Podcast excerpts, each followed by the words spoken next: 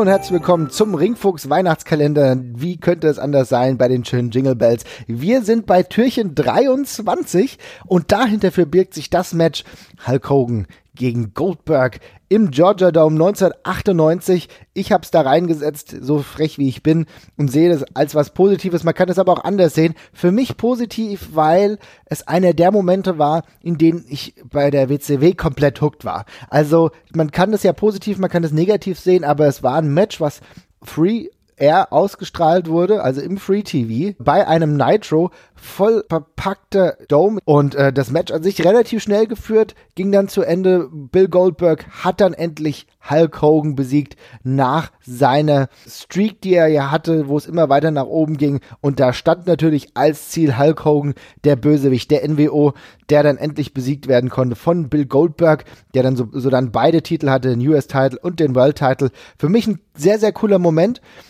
man kann natürlich aber kritisieren, dass es halt im Free TV war, nicht bei irgendeinem Pay-Per-View.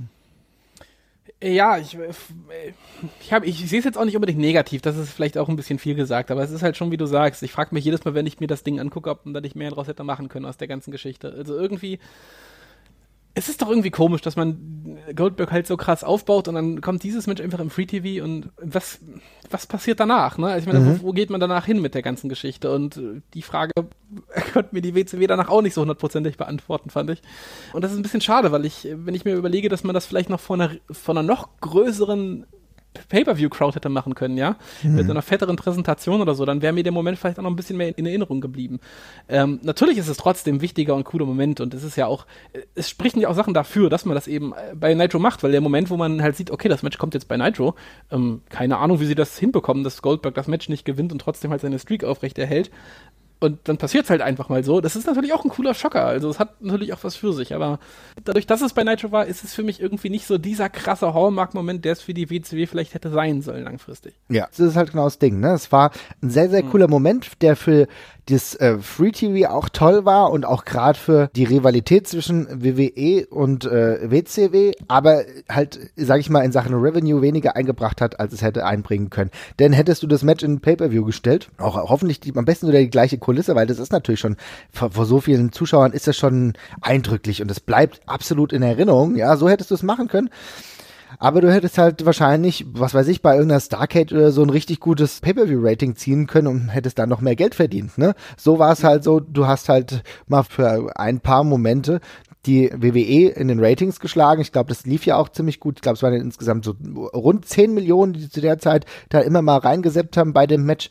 Äh, das Match ging ja relativ schnell. Ich glaube, es waren so acht Minuten. Das war jetzt auch kein herausragendes Match, aber ich glaube, so, naja, Spear, Jackhammer, hm, aus die Maus, mehr oder weniger, schon ein bisschen schneller, aber ähm, das, das war jetzt keine Matchqualität, darum geht's mir nicht. Mir geht's nur um diesen Moment, um dieses, wow, krass, es hat's jetzt echt geschafft und Hogan ist jetzt besiegt. Und aber auch, was ich ganz toll finde, sind die Reaktionen. Das ist für mich ja immer extrem wichtig, dass es nicht nur ein Match an sich ist, sondern dass die Leute da komplett dabei sind. Und das waren sie. Also da waren übrigens auch einige negative Rufe dabei. Also nicht jeder fand Goldberg geil, auch seine Streak. Ich glaube, das war dann 107 oder was weiß ich. Das fand nicht jeder toll. Da gab's auch schon die Leute, die dann eher sich zur coolen NWO so mehr oder weniger bekannt haben und auch äh, Zeug in den Ring geworfen haben, ja, also, ja. aber es war halt eine Rockers Crowd, es war halt was Lebhaftes und das finde ich halt immer geil. Ja, das stimmt. Es, ist, es fühlt sich schon sehr organisch an, auch wenn man es heute guckt. Das ist richtig. Das ist auch ein großer Pluspunkt. Hast schon recht. Ja. Insofern für mich in Türchen 23 durchaus akzeptabel. Schaut's euch mal an. Wir hauen es auf jeden Fall in die Show Notes und dann könnt ihr euch mal überlegen, ob das für euch was Positives oder was Negatives ist. Aber keine Angst, andere negative Dinge kommen noch oft genug. Morgen zum Beispiel. Morgen, morgen. Noch einmal schlafen, dann ist Weihnachten und es kommt noch was Schlimmes bei uns. Oh ja, ist das schön. das ist eine schöne Vorfreude, oder? Ja, genau. Alles klar. Macht's gut. Ciao.